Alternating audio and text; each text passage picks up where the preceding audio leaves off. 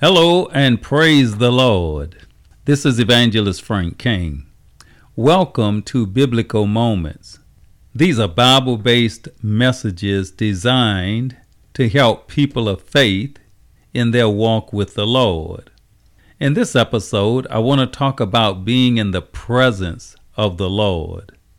What does that mean, and what are the benefits of doing that? I will be teaching from the book of Exodus, chapter 34, and I will be using the King James Version of the Bible. Stay with me as we talk about being in the presence of the Lord.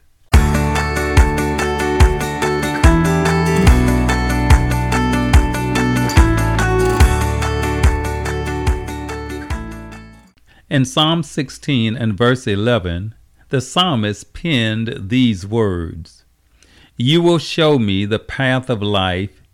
In your presence is fullness of joy. Now think about that phrase, fullness of joy. This verse suggests that an abundance of joy is associated with being in the presence of the Lord.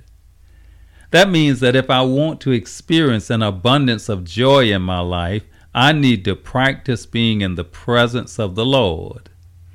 Now, notice, I did not say that doing that will eliminate disappointments or challenges in life. I simply said that if you want to experience an abundance of joy in your life, you need to make it a habit to tarry in the presence of the Lord.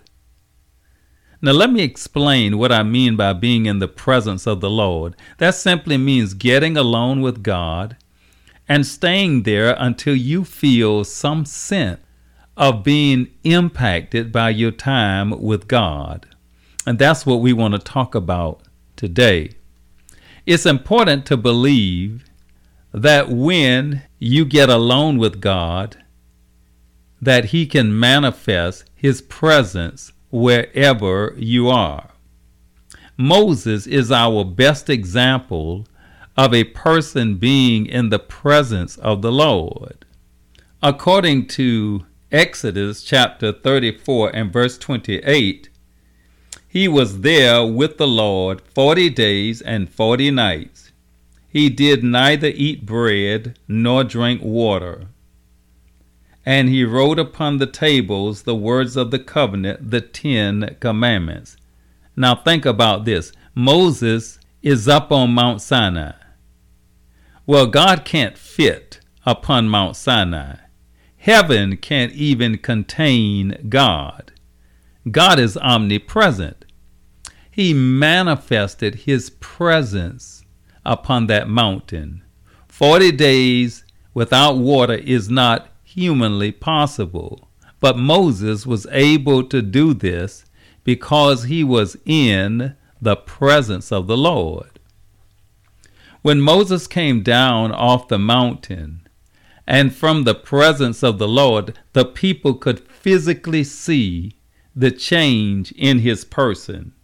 Verse 29 And it came to pass, when Moses came down from Mount Sinai with the two tables of testimony in Moses' hand, when he came down from the mount, that Moses wist not that the skin of his face shone while he talked with him.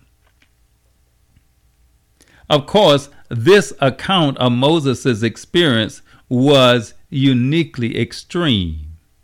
Forty days and forty nights and no food and no water. The people could see the physical change in his countenance. For us, the impact of being in the presence of the Lord tends to be spiritual. We may not physically see it, but we must believe in the spiritual impact of being in the presence of the Lord. If we don't believe that, it's hardly likely that we will tarry in his presence.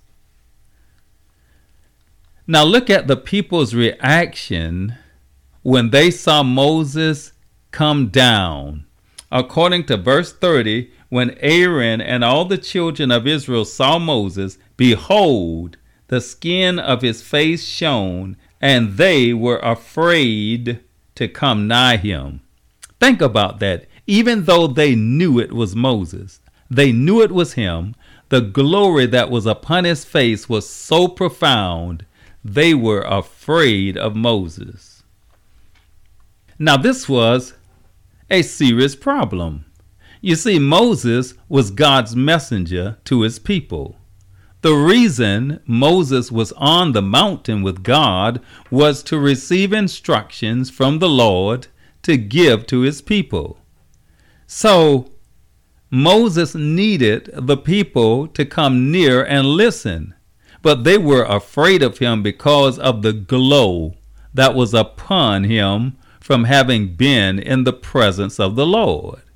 So, what did Moses do? Let me read the next three verses beginning at verse 31. And Moses called unto them, and Aaron and all the rulers of the congregation returned unto him, and Moses talked with them. Verse 32. And afterward all the children of Israel came nigh, and he gave them in commandment all that the Lord had spoken with him in Mount Sinai. Verse 33. And till Moses had done speaking with them, he put a veil on his face. So that's what Moses did to get the people to come and hear what the Lord had given him to tell them. He put a veil on his face to dim the light of his face while he talked with the people. Now, it's important to remember Moses' status while on the mount with God.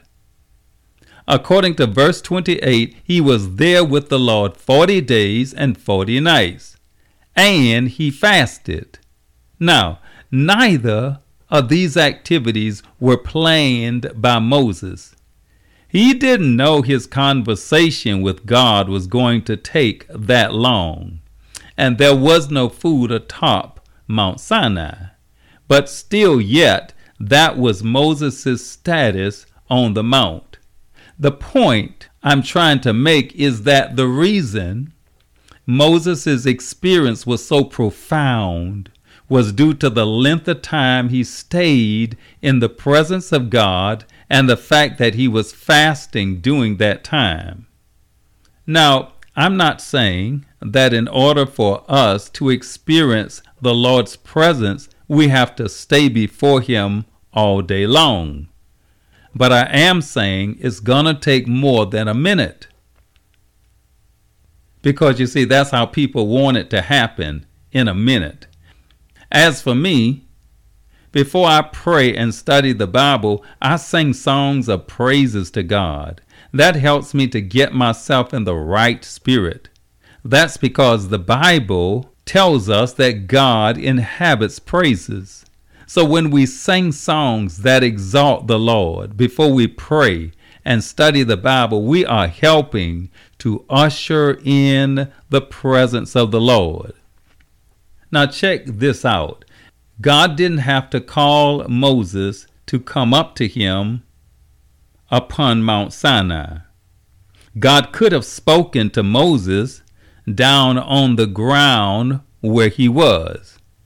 And I don't mean in a thunderous voice to scare the people. He could have sent an angel down to Moses and tell Moses what he wanted to tell him. But no, God wanted Moses to come up to a place high above the people, alone with him, because he had some special things to say to Moses.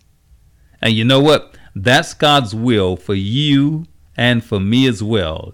He wants to call us away from the busyness of life, alone with Him, so He can say something special or do something amazing to us. And that's what being in the presence of the Lord is all about.